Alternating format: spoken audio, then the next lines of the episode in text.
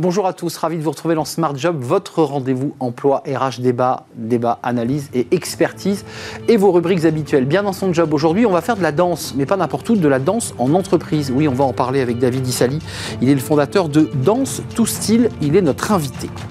Le cercle RH, le manager doit-il toujours être infaillible? Oui, est-ce qu'il doit poser le masque? Parfois On en parlera avec Frédéric Fougera et Olivia Copin. Frédéric Fougera qui est président de Tenkan Paris, ancien communicant, et Olivia Copin qui est de Juste Business. Et puis pour terminer notre émission, fenêtre sur l'emploi. On en a beaucoup parlé, on suit ce dossier de très près, café, restaurant, sécurité.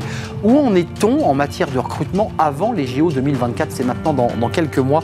On en parlera avec Julien Tullier, il est responsable de l'Observatoire économique de la CCI Paris-Île-de-France. Voilà le programme tout de suite, c'est bien dans son job et on fait un petit pas de danse.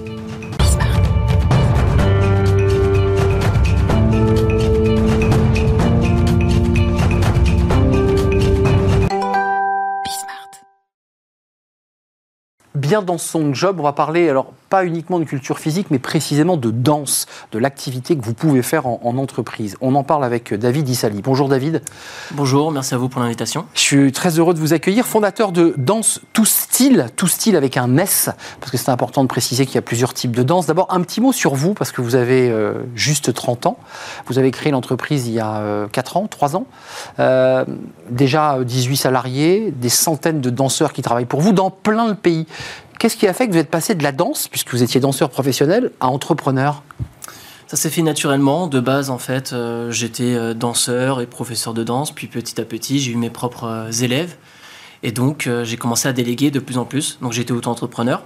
Avant, j'étais intermittent du spectacle. Et encore avant ça, j'étais salarié. Et donc, après, j'ai créé ma propre société. Danse classique, danse moderne jazz Street jazz. C'est un mélange de hip-hop et de modern jazz. Voilà. Puis après, par la suite, un peu de bachata, de salsa, etc. Euh, revenons à votre activité d'entrepreneur, la danse que vous implémentez en entreprise, dans les villes, dans les zones rurales. Comment ça se passe? Comment, l'entreprise accueille? Parce que l'entreprise aujourd'hui essaie d'ouvrir des espaces, des salles de sport, des, des moments de détente, du yoga. Ça s'inscrit, j'imagine, dans cet espace-là? C'est ça, ça peut se faire euh, autant à l'intérieur des locaux qu'en extérieur ou dans un parc à côté. Il euh, n'y a pas l'obligation d'avoir des miroirs pour danser. Au contraire, quand vous avez des miroirs, euh, vous allez vous focaliser sur vous, vous allez vous focaliser sur l'image que vous reflétez. Le but du jeu, c'est de faire en sorte que vos collaborateurs puissent avoir une activité ludique, originale et sportive, et qu'ils puissent avoir une collision d'équipe. Voilà. extérieur, intérieur, ça veut dire aussi euh, expression du corps, expression physique. Comment vous, comment vous vendez cette prestation? Parce que vous dites au DRH, d'abord, ça va permettre aux gens de pouvoir un peu libérer leur stress, ou, vous leur vendez vraiment sous le on va leur apprendre le tango ou le cha-cha? Non, le but du jeu, c'est pas forcément d'apprendre un style de danse, même si ça reste ludique et que le but du jeu, c'est quand même à la fin du cours euh, d'apprendre un minimum de choses, mais c'est surtout d'avoir une activité euh, de collaborateurs entre eux. Voilà, donc c'est assez original. Euh, généralement, euh, voilà, on peut voir dans certaines sociétés qu'il y a, euh, par exemple, des baby-foot. Les baby-foot, c'est bien, les cours de danse, c'est un peu mieux, parce qu'à la fin du cours de danse, on apprend quelque chose qu'on peut reproduire autant pour son ouverture de balle de mariage, autant en soirée ou autre. Donc on est plutôt sur quelque chose d'une collision d'équipe avec une activité sportive et original. Euh, juste un détail très pratique, parce que c'est vrai que dans les grandes entreprises, on imagine que ça existe, c'est plus compliqué dans les PME. Euh, après le baby-foot, on ne prend pas une douche, mais après euh, une heure et demie de danse un peu intensif, où on fait du sport, objectivement, on retourne au bureau en se douchant. Comment vous le gérez, ce problème? En fait, il y a plusieurs choses. La première chose, c'est que contrairement à ce qu'on imagine, la danse n'est pas aussi cardio qu'on puisse l'imaginer. Il y a quand même une pédagogie derrière. On est sur des séances en moyenne d'une heure Ouais, c'est pas, pas, du step cardio pendant une heure et demie. C'est pas du tout du step cardio. Voilà, ça reste euh, très très soft par rapport à ça. Après, on fait beaucoup de séances euh, sur la pause euh, repas. On peut faire des séances aussi à la fin de la journée. Voilà. Qu'est-ce que vous disent les DRH Parce que vous avez déjà un peu de recul. je sais que vous êtes implanté en France, au Luxembourg, en Californie. Enfin, c'est quoi les retours? Qu'est-ce que, que vous disent les DRH de cette activité en particulier? Ben, nous, les retours, il est simple. Euh, sur nos chiffres à nous, on a un taux de réinscription, parce qu'on fait des cours généralement l'année, mais ça peut être par trimestre, on a un taux de réinscription de 92%. C'est-à-dire que les sociétés qui travaillent avec nous sur des cours réguliers à l'année se réinscrivent euh, en 92% d'entre eux euh, directement l'année suivante. Euh, on l'a compris, il y a un enjeu commercial, en tout cas convaincre les DRH ou les, dirigeants. Et puis il y a un enjeu quand même de la qualité des formateurs. Comment, vous faites? Vous êtes danseur professionnel, j'imagine que vos équipes euh, doivent faire des castings. Comment vous recrutez ces, danseurs qui sont quand même, rappelons-le, des auto-entrepreneurs? Ils sont prestataires de votre structure. C'est ça. Il y a à peu près 3000 professeurs de danse. Du coup, on intervient dans toute la, la France, comme vous l'avez dit, la Belgique, la Suisse, le Luxembourg, le Québec et en Californie, où on commence à s'installer. Euh, concrètement, les professeurs de danse, on s'entretient avec eux chacun d'entre eux. Ils ont un contrat euh, avec nous directement. Bien évidemment, ils travaillent aussi ailleurs. Euh, ils n'ont pas l'exclusivité avec nous. Mais euh, on va faire en sorte par rapport au CV, le monde de la danse est assez petit, donc on va savoir à peu près les noms, on va savoir à peu près le, les, entreprises avec lesquelles ils ont travaillé précédemment. Et par rapport à ça, on va déjà commencer sur des projets assez simples, assez basiques, et on va donner petit à petit plus de responsabilités aux professeurs de danse par rapport au retour qu'on va avoir derrière. Et donc j'imagine en fonction de leurs compétences, de leurs appétences et de, de, de ce qui est demandé, parce que vous allez aussi, je dirais, dans des espaces euh, plus intergénérationnels, en direction de, de seniors, voire même de personnes âgées. Est-ce que ça, c'est autre chose que l'entreprise? Euh, Est-ce que vous le faites? Est-ce que c'est dans, dans les prospectives de l'entreprise? Oui, bien sûr. Par exemple, on fait beaucoup de maisons de retraite. Moi-même, en tant que professeur de danse, j'ai donné des cours dans les maisons de retraite, parfois à des gens de 92 ans, 95 ans. Donc là, c'est vraiment euh, l'entretien du corps. Euh... C'est l'entretien du corps, c'est la pédagogie, c'est euh, la musicalité, c'est aussi les souvenirs. Parce que ça peut paraître euh, oui, stupide, vrai. mais en réalité, euh, quand vous avez 95 ans et que vous repensez. euh, Au tango euh, enflammé. c'est vrai. Avec Brigitte, exactement. Voilà. C'est ce qu'on va essayer de, de retrouver. On va essayer de stimuler leur mémoire et surtout leur motricité. Un tout dernier mot, ça vous manque la danse ou vous êtes plus heureux aujourd'hui dans la peau d'un entrepreneur? Je suis plus heureux aujourd'hui dans la peau d'un entrepreneur. Je danse encore sur certains projets, des chorégraphies pour des marques comme Thierry Mugler ou autres. Mais la danse, c'est une passion. Parfois, on peut être pris euh, pas vraiment au sérieux. Quand on est entrepreneur, on est pris davantage au sérieux. Eh bien, je vous ai pris au sérieux. Merci David Dissali d'être venu nous rendre visite avec cette entreprise euh, très internationale, il faut le préciser, qui n'est pas qu'en France. Danse, tout style. 18 collaborateurs, ça c'est vos salariés, et puis 3000 profs de danse, femmes et hommes, tous très compétents, pour vous accompagner dans vos entreprises ou ailleurs d'ailleurs. Merci de nous avoir rendu visite, euh, David, et à, à très très bientôt. On tourne d'une page, le cercle RH, c'est tout de suite. Euh, est-ce que le manager doit poser le masque? Alors le manager ou le décideur, on a un jeune entrepreneur, est-ce que parfois ben, il faut accepter de, de, poser le masque et de montrer sa faillibilité? C'est pas toujours simple à faire, on en parle, c'est le thème de notre débat, c'est le cercle RH, et j'accueille mes invités.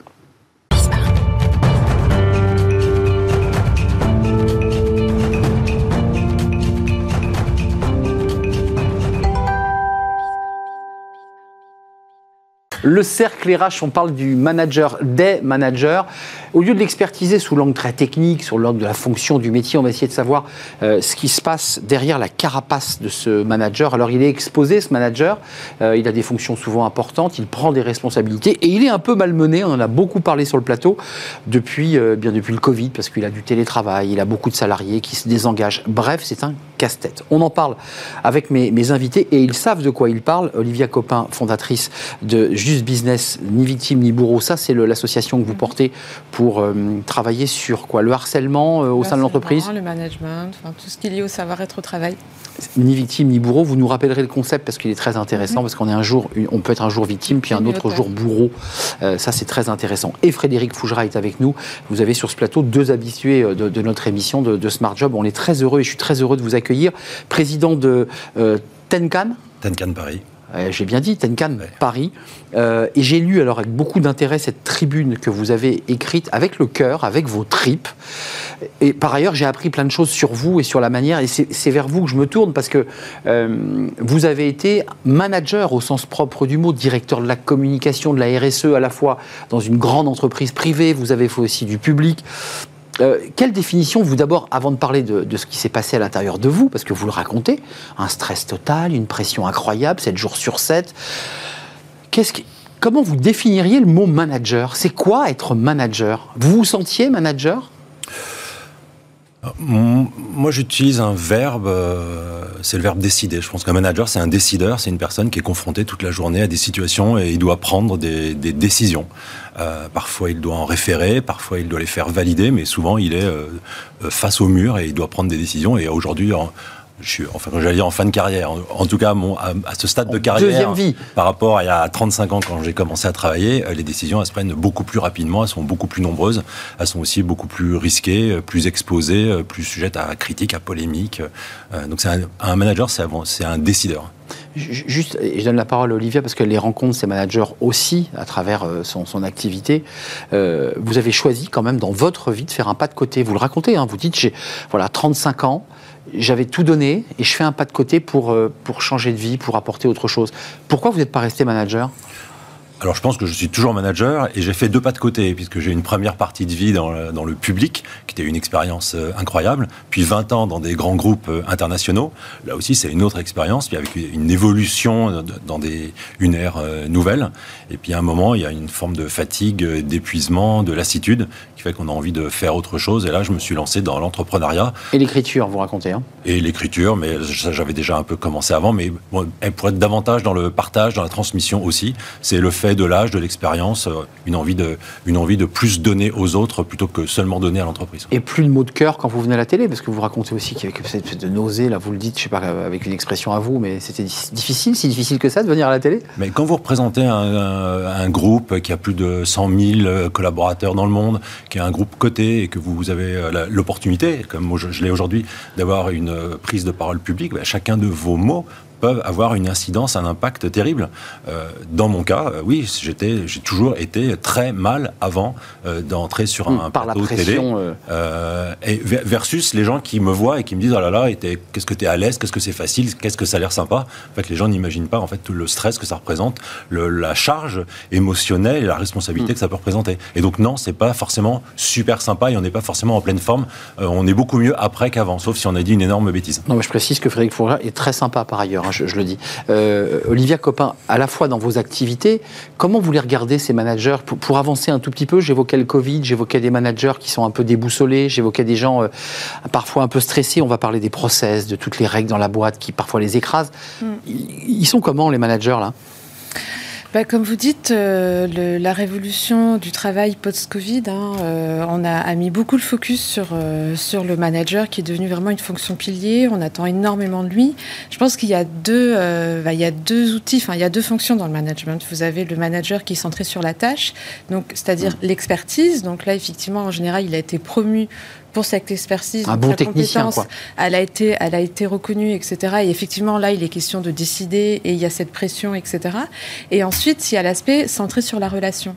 Et alors, ça, eh bien, du coup, ça dépend un peu de notre parcours de vie, ça dépend un petit peu de notre intelligence émotionnelle, est-ce qu'on a été formé, est-ce qu'on a envie aussi, est-ce que c'est quelque chose qu'on aime faire. Et souvent, les managers se retrouvent à devoir gérer cet aspect-là. Et c'est là où, en général, la formation, euh, voilà, c'est là où ça bug en général. Ça hein. bug. Parce qu'une expertise, euh, on peut mettre enfin, toutes les expertises, si vous voulez, ça s'apprend. Alors que gérer l'humain, euh, c'est quelque chose, parfois une vie suffit pas. Pour, euh, donc, et ça dépend d'où on part.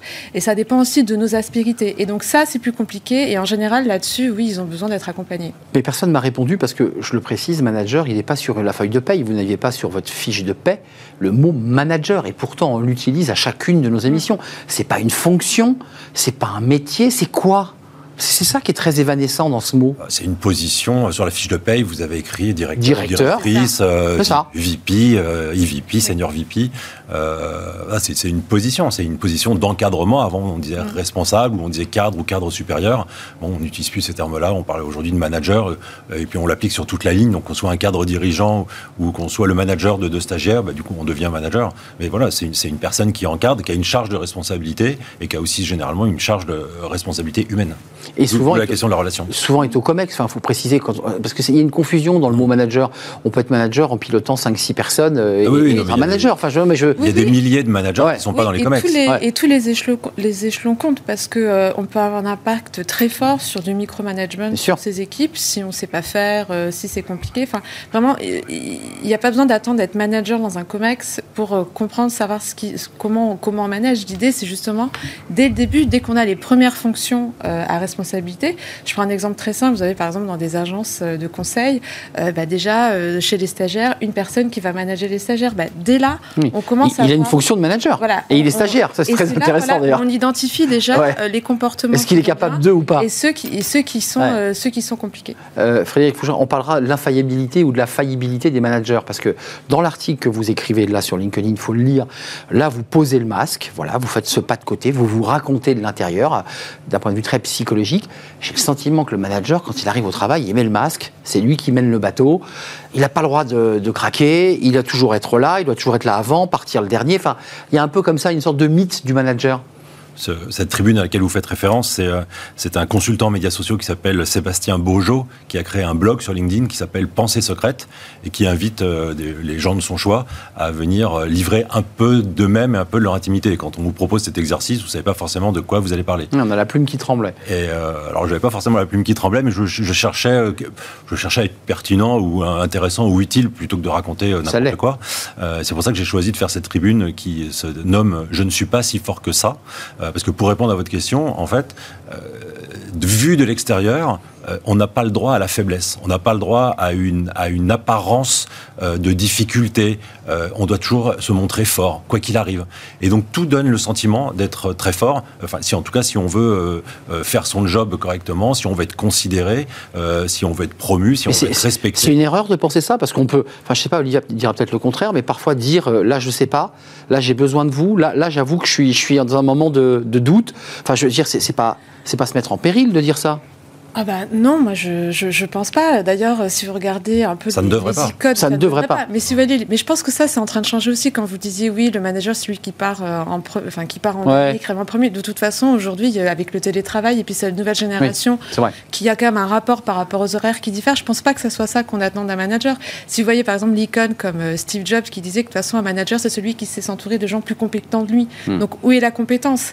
Et justement c'est euh, en pensant qu'on est infaillible que là peuvent arriver les abus parce qu'on va avoir du mal à faire monter des gens plus compétents que nous, alors que le rôle du manager, c'est de rassembler l'intelligence. c'est intéressant. Et puis surtout, euh, moi je pense que le manager, il doit pas être infaillible, mais il doit être perfectible. C'est-à-dire que une des qualités pour moi qui est primordiale, c'est de savoir se remettre en question et, euh, et accepter l'altérité, c'est-à-dire accepter de travailler. Que l'autre vous challenge. Ne fonctionne pas comme vous, hmm. et donc du coup, à partir, comment on fait bah, quand du coup ça fonctionne pas comme on aimerait que ça fonctionne, etc. C'est intéressant parce que dans, dans le, le vieux l'industrie, je veux dire des années 30, c'est-à-dire que le patron était à la tête, personne n'aurait osé contester sa parole. C'est un peu comme l'évolution de l'éducation avec les enfants. On a aujourd'hui une génération Z qui vous challenge, qui, qui vous dit c'est pas comme ça. C'est compliqué ça quand on est manager et qu'on se dit euh, là il me challenge et, être aussi capable de dire ok j'ouvre un peu la porte, il a pas tort dans ce qu'il me dit. Mais c'est pas du tout compliqué, mais comme le disait Olivia euh, au début de notre échange, euh, c'est une qualité que tout le monde n'a pas. Mm. Tout le monde n'a pas les qualités pour être un manager. Et ce, le manager doit avoir cette euh, capacité à embarquer avec lui des personnes. Mais comme, le, comme le disait également Olivia, enfin en tout cas moi ça a été ma pratique de toujours recruter sur chaque mission des gens qui, qui étaient plus compétents que moi. Donc moi je sais quel, quel est leur métier, ce qu'ils peuvent faire, mais ils sont plus compétents que moi techniquement, opérationnellement ou dans leur expérience, ce qui me permet d'avoir une équipe, une tribu très très forte. Donc c'est un entraîneur, là, vous me décrivez un rôle d'entraîneur. Je mets le meilleur buteur, je mets le meilleur gardien. Et si j'organise mon équipe comme ça et que c'est pour expliquer à chacun d'entre eux qu'ils ne savent pas faire et que je sais mieux faire, parce que en fait je suis incapable de déléguer et incapable d'accepter qu'on ne va pas faire comme moi, parce que déléguer c'est ça en fait, c'est donner une mission et de demander à quelqu'un de la réaliser. Et l'important c'est la façon dont elle va être réalisée à la fin. L'objectif, est-ce qu'on va atteindre l'objectif? Et non pas est-ce que la méthode va être la mienne? Sinon, autant que je le fasse moi-même, je n'ai pas besoin de recruter des gens. Euh, il y a quand même un, changement. Le Covid y a, y a contribué, mais je parlais de la génération Z, je parle de ces entreprises de la tech où on a l'impression que tout est horizontal. Ça aussi, c'est un peu du mythe. Euh, il n'y a plus de verticalité, il y a plus de. Tout le monde est sur la même ligne, le patron vit dans le même open space, on est presque tous des copains. Est-ce qu'on est un peu dans du mythe? Là aussi Je pense que il y a eu un peu tout. C'est comme un peu sur le télétravail, il y a eu tout, euh, cette espèce d'engouement et maintenant on sait qu'il faut quand même euh, être un minimum présent. Donc euh, non, je pense qu'il y a quand même une part de mythe. le, on a besoin de cadre, on a besoin de quelqu'un qui décide, donc qui pilote. Exactement, comme vous le disiez, voilà, la, décision c'est très important. Et je pense qu'il faut surtout rappeler aux jeunes générations qu'en fait le manager ça reste un salarié comme les autres. Enfin, souvent les, compétences managériales qu'on a, ça, enfin, on doit aussi rendre des comptes, on a aussi des, des managers. Enfin, voilà, c'est-à-dire que un peu humaniser cette fonction-là, qui, qui, est une fonction qui est souvent. Avant de nous quitter, il y a l'enjeu technique que vous avez soulevé. Les managers, pour certains, montent parce que ce sont des très bons techniciens et que finalement on s'aperçoit, et le COMEX s'aperçoit qu'en fait, il n'est pas dans l'humain, il ne sait pas, s'exprimer, il ne sait pas écouter. Il sait... Est-ce qu'un bon manager, c'est pas d'abord quelqu'un qui sait écouter, qui sait prendre le temps d'avoir cet échange, qui, est, qui, est, vraiment dans l'écoute bienveillante, j'allais dire, parce qu'on en parle beaucoup ça dans les articles. Certains montent aussi parce que ce sont de bons politiciens ou de bons tacticiens et ce ne sont pas nécessairement de bons managers. Mais oui, le bon, pas le dire. Le bon manager, c'est avant tout une personne. Euh, enfin, la bienveillance et l'empathie. Pour moi, l'empathie, c'est la, première qualité d'un manager. La bienveillance, on en parle beaucoup, euh, on la voit beaucoup moins souvent dans, dans les équipes. Mais voilà, être à l'écoute, euh, euh, apprendre des autres, donner euh, cette forme d'échange. Le manager, lui, c'est pas la fonction de manager, c'est pas d'avoir raison.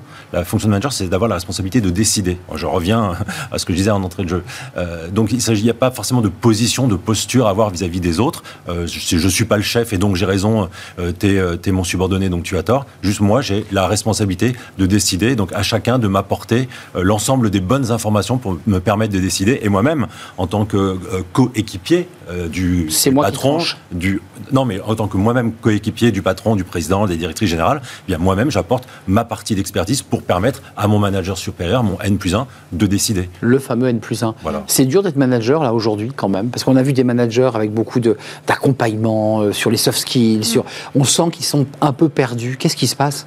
Pour bah, conclure Paradoxalement, je trouve que c'est on commence à comprendre que c'est une fonction qui ne s'apprend pas à l'école, euh, clairement, parce qu'on sort de l'école avec une expertise, mais on ne sait pas forcément manager. Il y a des écoles de management, euh, mais voilà, bon, mais ça reste quand même, même dans les grandes écoles de commerce, euh, voilà, on n'a pas l'impression que. Parce que c'est aussi une expérience qui s'apprend sur le tas. Enfin, voilà.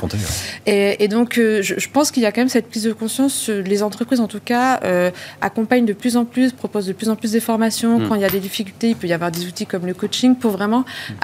Cette fonction-là, pour, que, pour, bah, pour, faire en sorte que les managers soient aussi bien dans leur peau et puissent, puissent performer. Parce que voilà, si l'humain n'est pas là, en général, les résultats, le, ils sont pas non plus un, mot, euh, j'invite vraiment euh, euh, ceux qui nous regardent à lire cet article, fruit d'un blog, parce que c'est intéressant, parce que je pense que chacun fait l'effort de vraiment dire des choses profondes et, et un peu intimes. Vous dites, ma véritable force aura peut-être été de réaliser avec le soutien de mes proches, de ma famille et de mes équipes que le pire doit s'éviter avant et non après qu'il ne se produise. Ben oui, parce que quand on voit le nombre de burn-out, quand on voit parfois aussi le nombre de suicides, euh, de divorces, quand on voit enfin tous les aléas horribles euh, que l'activité professionnelle peut avoir sur la personne, sur la santé, sur la vie de couple, sur la, sur la vie familiale, Bien sûr. Ben il est, oui, il est parfois préférable d'ouvrir les yeux et de prendre de bonnes décisions tant qu'il en est encore temps. Être centré. Merci à vous deux. Je, serais bien resté encore un petit peu de temps avec vous parce que c'était passionnant. Merci à vous, Olivia Copin, fondatrice de Just Business, ni victime ni bourreau, association et donc de la pédagogie et de la formation sur le terrain, il faut le, mhm. préciser.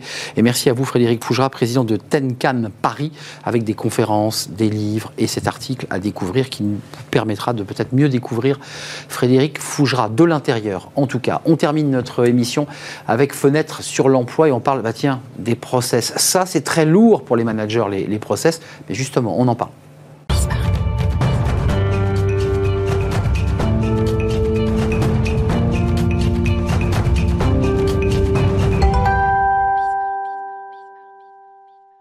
Fenêtre sur l'emploi pour terminer notre émission. On va parler d'un sujet dont on parle beaucoup sur ce plateau, les pénuries de main-d'œuvre dans deux grands secteurs, café, restaurant, mais aussi la sécurité en vue des, des JO. Vous aurez compris évidemment euh, que même pour les cafés restaurants, il y a des enjeux pour les JO. Il va y avoir des millions de touristes dans, Paris. On en parle avec euh, Julien Tuillier. Bonjour Julien. Bonjour. Ravi de vous accueillir. Vous êtes euh, responsable de l'Observatoire économique de la CCI Paris-Île-de-France, je précise bien, le CROSIS, avec des études suivies d'ailleurs sur plusieurs années.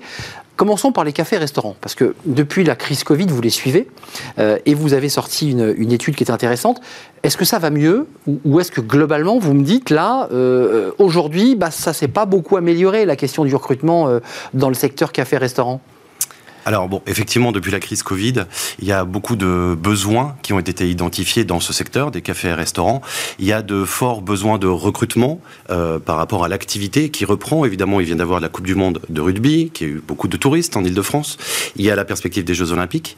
Donc aujourd'hui, beaucoup de postes euh, sont pour, enfin, à pourvoir justement dans ces secteurs, cafés, restaurants. Ça a évolué depuis le, la, première étude il y a, il y a trois ans. Euh... De, depuis le, la crise Covid, on assiste en fait à un problème enfin de, recrutement, de, comment dire, de demande sur ces secteurs-là. C'est-à-dire que les cafés-restaurants trouvent assez peu les besoins en termes de serveurs, en termes de personnel de cuisine, principalement, bien sûr.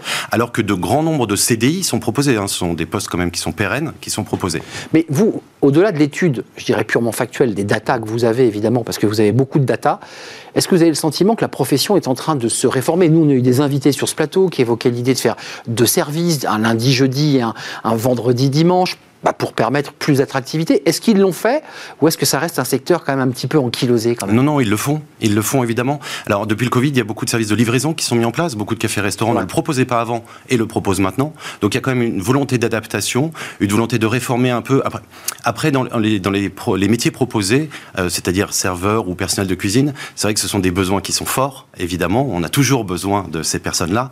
Et il est difficile de faire évoluer. Alors comment ils ont procédé? Euh, Il y a évidemment l'attrait sur le salaires. Il y a des salaires un peu supérieurs qui ont été proposés. Les salaires augmentés, hein, d'ailleurs. Les salaires ont augmenté. Il y a des conditions aussi d'horaires plus souples, peut-être proposer plus de jours de congé. Euh, donc, ils cherchent à s'adapter. Et pourtant, ça marche pas. Et pourtant, ça marche pas parce que ces métiers-là sont très difficiles et n'attirent pas. Alors, il faut savoir que les cafés-restaurants, évidemment, réfléchissent à d'autres possibilités, ils cherchent à recruter autrement, et dans les recruter autrement, ils ciblent aussi d'autres personnes. Ils visent beaucoup des personnels en reconversion, par exemple, ou alors voir des seniors, ou à l'opposé des étudiants, pour attirer, justement, essayer de trouver le personnel. Euh, Julien Tullier, ah, parlons de la sécurité, parce que tous les sites euh, olympiques de la cérémonie d'ouverture jusqu'à la, dernière minute, il y aura de la sécurité partout sur les sites, de la sécurité, de l'accueil et de l'accueil sécurité. Là aussi, à travers votre étude, on voit que ça reste. On avait un expert récemment, il parlait de 15 mmh. 000 personnes, 15 000 postes à pourvoir. Mmh. Est-ce que ça bouge ou pas sur ce sujet? Oui, ça bouge évidemment. Euh, il y a de nombreuses offres qui sont proposées euh, sur ces postes-là. Alors, on parle d'agents de sécurité, on parle d'agents de surveillance. Euh, donc là, les besoins sont forts. On l'a vu avec la Coupe du Monde de rugby encore une fois, et on va le voir avec les Jeux Olympiques où les besoins sont très importants. Euh, donc il y a aussi des process qui sont mis en place. Le constat qu'on fait aujourd'hui, c'est que trois quarts des entreprises qui cherchent à recruter euh, rencontrent des difficultés de recrutement, clairement, euh, parce qu'il y a un manque de motivation, il y a un manque d'attrait aussi sur ces métiers-là, parce que qui sont très difficiles. Les horaires sont, enfin des amplitudes horaires sont très importantes.